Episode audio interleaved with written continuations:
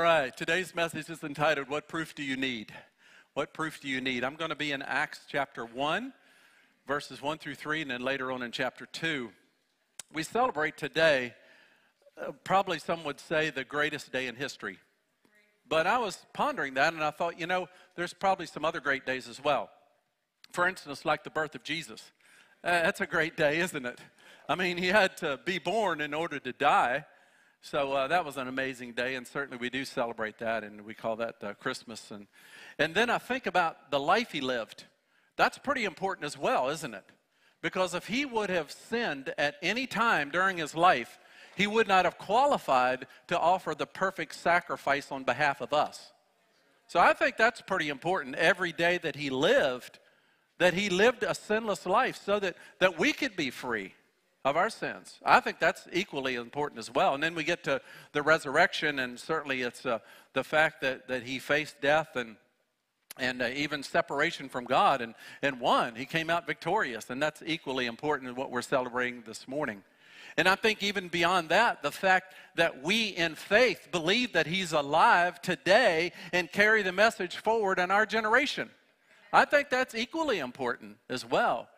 And so today, you know, we say this is the greatest day in history. Well, it is a great day, but there's others that I would, I would challenge and say that definitely they are equally important as well.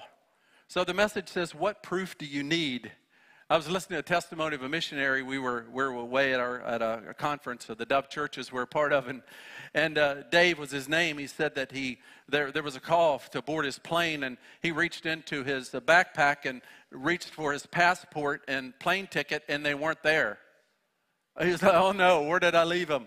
So he began to think about where he was in the last couple of hours he spent at the airport, and he, he ran to the drink stand, and they weren't there. He ran to the restaurant that he had eaten dinner and looked all around the table he was it wasn't there he, he ran to the bathroom he said it was pretty awkward looking under the stalls to see see if his papers were there and he didn't find them in any of those places. And then he looked over and he saw a phone, information phone. He said, Well, perhaps somebody turned it in. So he picked up the phone, got somebody, and they, they shuffled around and say, Yes, we believe we have your passport and your plane ticket here. The only problem is he's in the outlier of the airport, and the plane ticket and passport were in the middle of the airport. So he took off running again and he got there and he said, I'm here to pick up my passport and, uh, and plane ticket. And they said, Can we see some ID? you have the ID, I don't. oh, Dave knew who he was, but this world's kind of funny, isn't it? We have to verify who we are as if we don't know. And of course, everything worked out and he made it on the plane. What proof do you need that Jesus is alive? The Apostle Paul writes in 1 Corinthians 15 and he said that if Jesus had not raised from the dead, he lists four things there. He says, first of all, our message is useless. We have no message. We're, we're, we're just out for a walk because there's nothing there. There's nothing about the message if Jesus didn't raise from the dead. He goes on to say that our faith is futile. We're, we're just believing in a lie. We're believing in a theory. We're believing in something that didn't happen if Jesus didn't raise from the dead. He also goes on to say that our hope is all gone. We have no hope because we're still in our sins because death wasn't conquered. And then he finishes up by saying, if that's the case, if Jesus had not raised from the dead, let's just eat, drink, and be merry and live it up and die because there's nothing beyond. That's what Paul said. If if we believe that the resurrection hadn't happened and that Jesus is not alive. Let's jump in this morning here. Number one, Jesus revealed he was alive in body after his resurrection. I'll read some verses here in, in uh, Acts chapter 1. Luke, the physician, writes to his friend Theophilus. He says, In my former book, Theophilus, Theophilus, I wrote about all that Jesus began to do and to teach until the day he was taken up to heaven, after giving instructions through the Holy Spirit to the apostles he had chosen. Verse 3 After his suffering, he showed himself to the, these men and gave many convincing proofs that he was alive. He appeared to them over a period of 40 days and spoke about the kingdom of God. So, one of the goals that Jesus had after he rose from the dead is to show himself in bodily form to those that were wondering that he actually had risen from the dead, that he was alive. Amazing you would think that people that had followed you and been with you for three years would not believe or doubt that he could actually raise from the dead. I uh, had never done this before, but I went and actually went through the scripture and discovered all the different times that Jesus showed himself to his apostles, to his followers, during the 40 days that he remained after raising from the dead. Here's what I found Jesus revealed himself in bodily form five times on Sunday. The first day he rose from the dead, it wasn't a day of rest for him. he was busy going around to places where people were gathering and actually coming into their midst and showing them that he was alive. He first of all did it to the women that came out to the tomb, then also to Mary Magdalene. She was by herself, and he visited her. Then to Peter, two guys on the road to Emmaus. When they got to their house, he revealed in bodily form that he was alive. And then the disciples on the Sunday evening, minus Thomas, he stepped in and said, I'm alive. I'm risen from the dead. And so he showed himself five times on the first day that he was alive. Then one time, eight days later, with the disciples, this time Thomas is present. Thomas said, unless I, unless I touch the Lord, I will not believe. And so Jesus, uh, again, uh, jumped into the room when the disciples were gathering, and Thomas was there, and he was able to touch Jesus, his body, and he believed at that point on. Three times over the next few weeks, we had a time when seven disciples were fishing, fishing, and Jesus showed up on the shore. He cooked breakfast, and the guys came in from their fishing trip, and he revealed that he was alive. He was the Lord. Another time, it is recorded in 1 Corinthians 15, where it says up to 500 people saw him alive. So it wasn't just a small group, isolated or even in secret. It was a lot of people that saw Jesus in bodily form after he had risen from the dead. And then it says that he appeared to James, which was his half brother.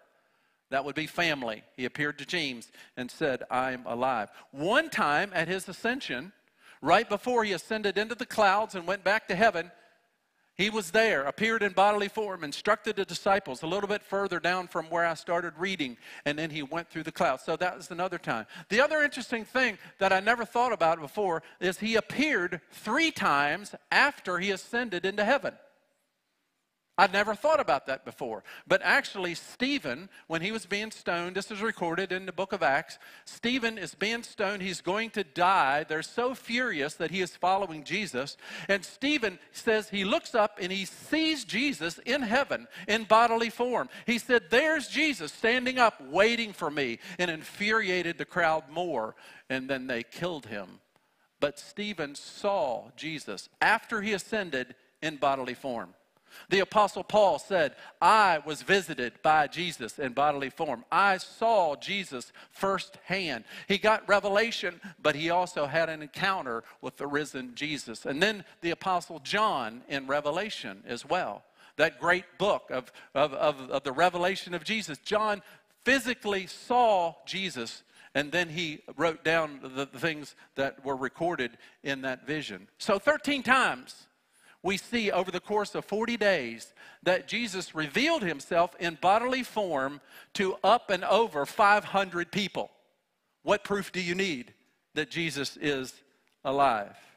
Number two, after Jesus revealed himself, some doubted. This is kind of strange for us to think about, but as we wade into it, maybe you'll understand why. It says in Matthew 28 16 to 17, it says, Then the 11 disciples went to Galilee to the mountain where Jesus told them to go, and they saw him and they worshiped him, but some doubted. Some doubted. Even then, he's about ready to, to, to go to heaven, and some are still doubting, the scripture records. Why would they do that? Well, in the Old Testament, it was clearly and plainly written that the Messiah would come would die and not decay and raise, uh, raised from the dead three days later. And so it's plainly written in the Old Testament that, uh, that Jesus would, would come, or the Messiah would come, and he would live among his people, and he would die. In Mark chapter 8, chapter 9, and chapter 10, Three chapters in a row, Jesus clearly spoke to his disciples and said, I am going to be handed over to sinful men. I am going to be crucified on a cross, and three days later, I am going to rise. So Jesus told his disciples plainly, How much more clear can you get? And yet, the scripture says, if you read that in chapter 8, it said they didn't understand, so they changed the subject. Actually, that, not, that, that, that was the second time. The first time, Peter rebuked Jesus. Peter jumps in, tries to correct God. He said, No, stop talking about that. There is no way that is going to happen to you. You're the Messiah. You're the one that we, we look for. And then the second time, they changed the subject. The third time, it again just went over their head, and James and John uh, said, Well, Jesus, how about when you get to heaven, let one of us sit on your right and one of us sit on your left? I mean, they just did not comprehend the fact of what was going to happen. And the same thing can happen to us is that we can, we can actually be educated through the world system that we can start believing that the miracle of God raising from the dead can actually be possible because of the education that we receive that is only based on science or based on experience and not based on God's word or the witnesses that saw him after he rose from the dead. The same can happen to us. In fact, we can get into denominational uh, theology that, that we brought up under this denominational view. And even though there's other things written in the scripture, we only see this very narrow way of interpreting scriptures. And therefore, we dismiss what else is in the Bible because we are limited to the denominational view that we grew up in. It can happen to us. Even the culture that we grow up in. Some cultures are, it's only what you see that you can believe.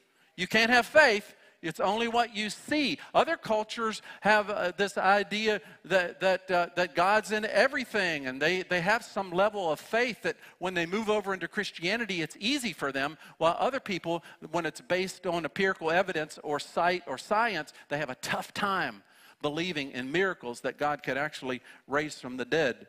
And so the same thing can happen to us. What's the difference between doubt and unbelief? When you doubt, what I've discovered is that when you, when you doubt something, and it says that they doubted here in Matthew, that really, it means that you're unsure about something or you're, you're hesitant to believe something. That's really what doubt means. Like the door is closing, that would be doubt. The door is closing, but it hasn't latched yet. Uh, when the door latched, that would be unbelief. Unbelief is uh, what I would call an act of your will. Thomas said, I will not believe unless I touch him. That was an act of his will. Thomas wasn't in doubt, Thomas was in unbelief. And then, obviously, when he touched Jesus and Jesus came into his midst, his, his unbelief was shattered and he believed. And so the disciples were kind of in this place of doubt and unbelief. And uh, they were uh, they were trying to, to kind of walk out of it. Now, this is an interesting fact, and that is the enemies of Jesus believed more than his followers did. That's like, wow, what? And now, obviously, initially they got over it and they believed, but initially, the enemies believed that Jesus was raised from the dead, and his disciples didn't. I mean, let's just read it for you out of Matthew 27 62 through 65. It says, The next day, one of the uh, on the preparation day, the chief priests and Pharisees went to Pilate. Sir, they said, we remember that while he was still alive, that deceiver said, After three days I will rise again.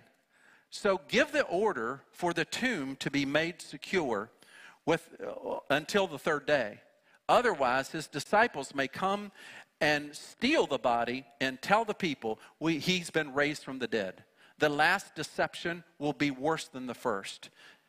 Uh, take, take, take guard, uh, Pilate said, and go make the tomb secure as you know how. So the enemies of Jesus, the ones that killed him, actually believed he's probably going to raise from the dead. And the followers were skeptical. Kind of ironic. Why was it so hard for them to believe? They had really been schooled that um, the Messiah, when he would come, he would free them politically. But Jesus came to free us spiritually. Amen. That was the reason of his first coming. The second coming, he will free us from the kingdoms of this world. But the first coming, his intent and purpose was to free us spiritually so that we could be back into oneness with God. And they missed it along the way. They were looking for a political king to come and rule them uh, or, or, or rescue them from the tyranny of Rome. And so, in a sense, they missed it in that way that they were looking for someone that was not. The other thing that they were kind of schooled in is that when the Messiah would come, that they would kind of grow old together and they would die at the end and go into glory. And so when he died at 33, it was startling it was like, wow, this is too young. This is too, too premature. This can't be the Messiah. And so they begin to question again because they were schooled in a certain way in Judaism and how they read the scripture. Like I mentioned, we can be schooled through secular education or through a denominational view or even our own culture or upbringing. That we can be schooled that way rather than see the whole of Scripture. And so that's why they struggled in that way. I met a couple this week from out of town. They called and made an appointment, and and uh, they were they were sharing with me uh, just their life journey. And they had been involved in a lot of freedom ministries freedom in christ and deliverance. And they'd gone around and read a lot of books and met with a lot of people and did a lot of programs. And they still had a couple of questions of some areas that re- kept reoccurring in their life and they kept wondering why. So i asked questions and i listened and all of a sudden the holy spirit gave me some insight and i shared that insight and they went wow We've never heard that before anywhere we've gone. I'm like, well, I'm nobody special. I'm just listening, just another vessel that, that the Holy Spirit, you know, spoke through. I'm not, not anything great. And they're like, but we've never heard this anywhere else. This makes sense. And then the, the fellow went on to say, it was kind of interesting. He said, everywhere we went, whatever program we were in, the people would say, now, this is the only way to do it. This is the only way to get free. This is the only way to get delivered. Our way is the only way. And I laughed at that. I said, listen, deliverance methods are like diets.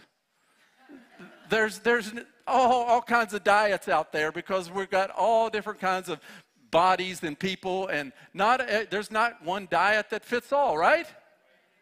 In the same way with deliverance. There's not one deliverance that fits all. Everybody has a part of the truth, and we're all learning from one another. But there is one commonality in deliverance, and there's one commonality in diets. In diets, it's going to involve food. Whether you eat the right or you eat the wrong, or you stop eating or you eat more, one of the two. It's going to involve food if you're in a diet. And deliverance, it's going to involve Jesus.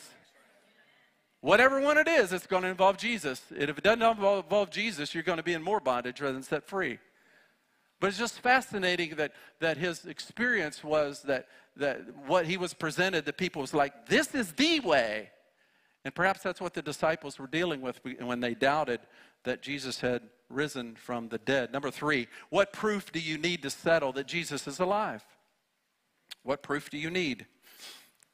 Peter is preaching in Acts 2, and uh, he preached a message to the people that had come to listen that day after the outpouring of the Holy Spirit.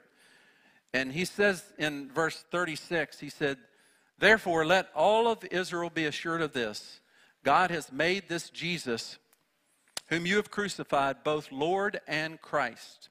And when the people heard this, they were cut to the heart and said to Peter and all the other apostles, Brothers, what must we do?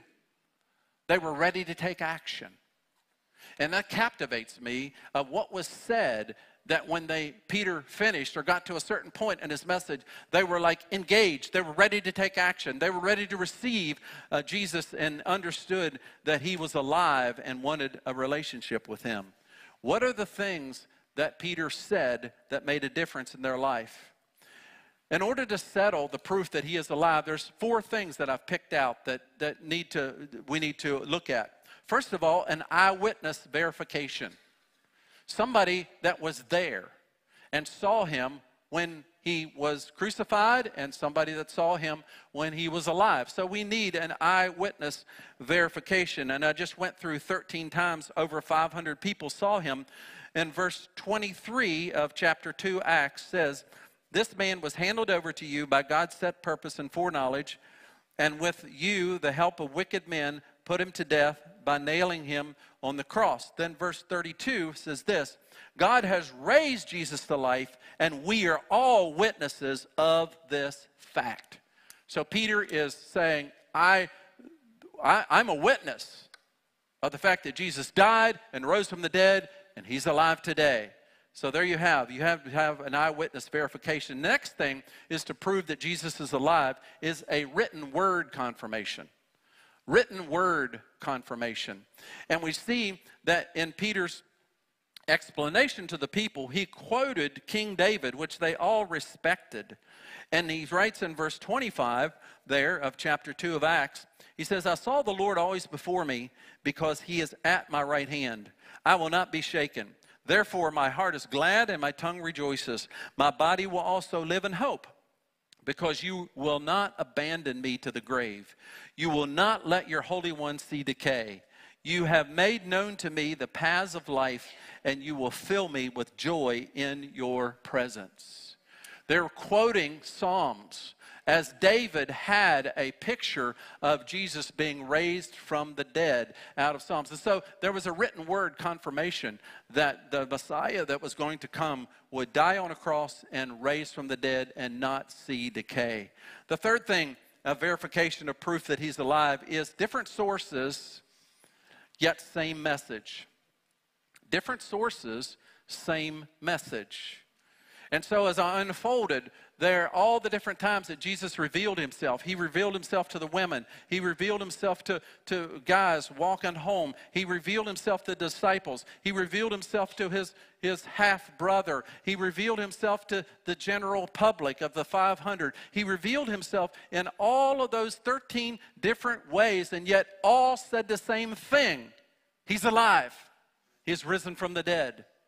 Again, that's proof that He is alive today. And then the last thing is probably what I would say the, the most, maybe the, the most dramatic thing, and that is a transformed life. When Jesus comes in to people that recognize their life is a mess, that have tried to run it themselves, or maybe let other people run it for them, and it absolutely is ending up in a train wreck. And they hear about Jesus and they invite him in, or maybe they heard about him as a child and just kind of pushed him away in life. And yet they come to a place to realize I can't go on unless I have somebody with greater ability than me run my life, and not any human being, but God Himself. And as a result of that, they yield and surrender their life to the Lordship of Jesus. And He comes in that person's life and begins to live, and their life is totally transformed to everybody around them. That's the most amazing thing and amazing proof that Jesus is alive in my book. And I've seen it happen time and time again. What is knowing Jesus alive? What does that actually mean? Or how do I know that? I go back to a, a hymn that I grew up with. It goes like this He walks with me and He talks with me along life's narrow road. He lives, He lives, salvation to impart. You ask me how I know He lives. He lives within my heart. That's how I know He lives. He lives within my heart. Yes, bodily, He's in heaven interceding for us at the right hand of the Father. But yet, spiritually, He is living in my heart and your heart that have invited Him in. He is alive and He's living in our life today, in our heart. We understand that and recognize that that is what Jesus is doing by the Spirit of God. And it's so amazing when that realization happens that we're not alone anymore. The Bible says that He's present in, in times of trouble in my life. Are you in trouble? God is present. If He's not within you, He's very much around you and wants to help out. He says that He will never leave me. When I invite Him in, I can kick Jesus out, but Jesus will never kick me out. That's the difference.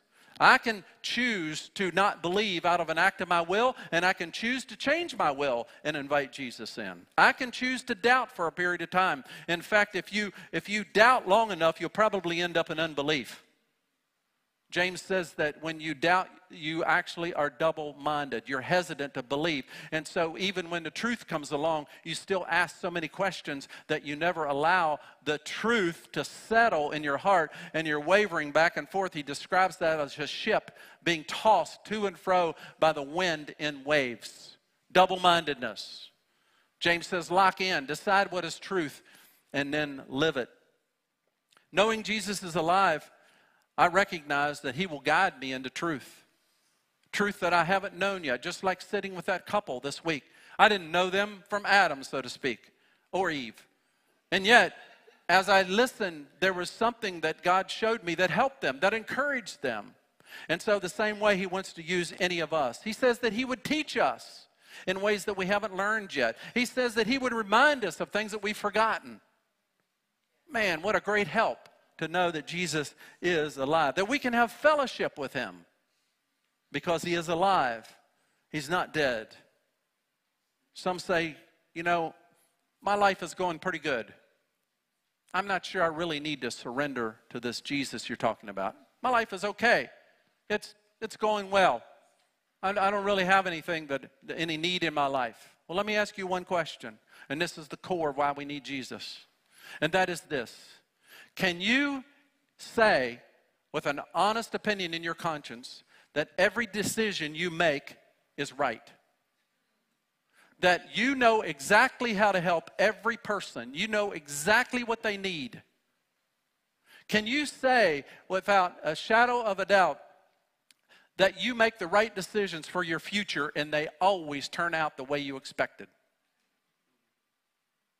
You see, that's the core of a reality of why we need Jesus is that we're not perfect and we can't be perfect on our own. There's absolutely no way for us to be perfect 100% of the time, 24 7. It's impossible. And if you said yes to that question, you're lying and you're full of pride. Because the reality is, we have a flaw in our life, and that's why we need Jesus. The beautiful thing is that He was the perfect sacrifice, and He died on behalf of me and you and the whole world. And He also said that He didn't, dipping into last week's message, He didn't die for me, He died as me, so that everything that I experienced, He experienced, and He won. He got the victory, so that I can get the victory as well. And that's the reality of what Jesus did is he died for me and he died as me. Therefore, I can receive the victory that he has for me. There's no way that I can be good enough to add up to 100% all the time in my life, but Jesus did. And he said, by faith, you can have this life. You can have this life now. And you, even though we're still in process, God the Father looks at what Jesus did on my behalf and your behalf.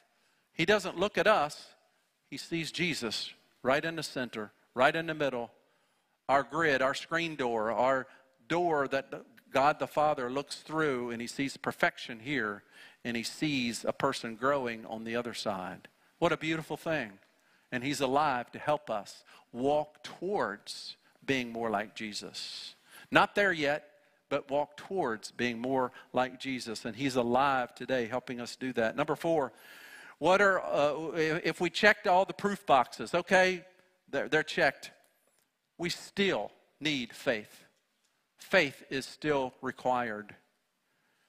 Jesus uh, told Thomas, He said, You believe because you have seen me. And then he looked at him and said, Blessed are those who have not seen me and yet still believe. That's us. We believe equally. You see, faith, when you believe with faith, that's actually as equal to seeing Jesus in the flesh. It's just as secure when you are in faith to believe that he's alive as if you would have seen him in body. Some of us say, no, no, that can't be true. Well, there were those that saw him in body yet doubted. That's proof, Scripture says. They saw him and yet doubted. But we in faith can be just as sure and just as secure that he's alive today because of the things that I've listed here that have been recorded for our encouragement. The Christian faith is a matter of faith. It is a fact of faith. It is needed. There are, um, and, and the Apostle Paul says this. He says that those who are perishing, in other words, those who haven't believed yet, think we're foolish. But he said, those of us that do believe, it is the power of God for salvation. And so faith is the key for us to believe that Jesus is alive. The fact that Jesus is alive today is based on 13 sightings of over 500 people that verified that he was alive. He didn't just come out of the tomb and not show himself. No, he made himself clear five times on Sunday. The rest of the time uh, added up. And even after he ascended into heaven, Jesus came back and, and made it clear that he was alive. Stephen saw him, Paul saw him, and John saw him. And based on the witness and the evidence that is written down, and also the fact that when we surrender our lives to Jesus, something happens within us. Something happened within me the day I surrendered my life to Jesus. I was not the same anymore. And there's been different times through my life that I had to surrender more. It wasn't like I had to resurrender, I had to surrender more. And as a result of that, Jesus became more alive in my life the more that I surrendered. This is a process of me growing in God. Many people saw Jesus firsthand, but it took a, a miracle for God to raise him from the dead. And then after Jesus ascended into heaven, we see Peter and John and the apostles start preaching about who Jesus was and that he was calling those in the world to follow him. And as we, uh, they could have easily, they could have easily just taken the glory for themselves. I mean, their leader was gone. They could have stepped in and said, I did that. I did that miracle. I did that. But they didn't do that. No, they always, even after Jesus ascended, they said, It's Him that's alive. And it's His power that is coming to earth that is doing what is happening. Let me just read one example, and that is in chapter 4 of Acts. There was a man that was crippled for over 40 years, and when he is healed, Peter says this, and know this, this is chapter 4, verse 10, and know this, you and all the people of Israel, it is by the name of Jesus Christ of Nazareth, whom you crucified, but whom God raised from the dead, that this man now stands before you healed. He is the stone the builders rejected that has become the capstone or the cornerstone. Verse 12 Salvation is found in no one else, for there is no other name in heaven, uh, uh, on, uh, under heaven, which men can be saved except the name of Jesus. Amen. Wow. There it is. That transformed life is because the power of Jesus was at work, and He's alive. He's alive. So, how much proof do you need? Are you convinced? I know that people go through periods of doubt, maybe going through periods of unbelief. Is it really possible that He's alive today? Again, we all have to go through that process. And sometimes you can't hurry others through that. You have to give time. You have to give patience. You have to give prayer. You have to give a conversation. There's a lot of aspects that come in to people settling the fact that He's alive and He wants to be my Lord. And that's just a process that all of us go through. So you may find yourself here this morning in some kind of a doubt. Some aspect about whether or not Jesus is able to, to take care of maybe something that's on your forefront. Is he able to, to really change that? Is he able to change me? Is he able to change the circumstances? You have some doubt about that. Again, we all go through that. The disciples that walked with them went through that. It's not bad. The question is, how long do we stay in doubt? Until we believe. Scripture says, if you seek me, you will find me. I believe that if you're in doubt, if you would begin to lay aside the doubt and begin to, to seek the Lord, Seek the evidence. Read the scripture. There's been many people that have, have read this book to try to discredit it. And they've ended up becoming believers. There was a guy I knew that two Mormon missionaries witnessed to him. And he set out, he was an atheist, he set out to prove them wrong, and he became a Christian. Incredible man of Jesus. So God can use anything and anyone to get us started. but the finishing place is He wants us to know that He's alive. He's alive in heaven and alive in my heart and alive in your heart. Doubting is a normal process. We can get to the place of unbelief at times. But even Thomas, who engaged his will to say, I will not believe, and then when he saw Jesus, his unbelief was unlocked. And he became a, a riveted, uh, just amazing follower of Jesus. Thomas actually went up into India and spread the gospel. So God took these men and women and transformed their life, even though they doubted, even though they were in unbelief for a period of time. And He brought the proof necessary in order for them to believe that He was alive. Let's pray.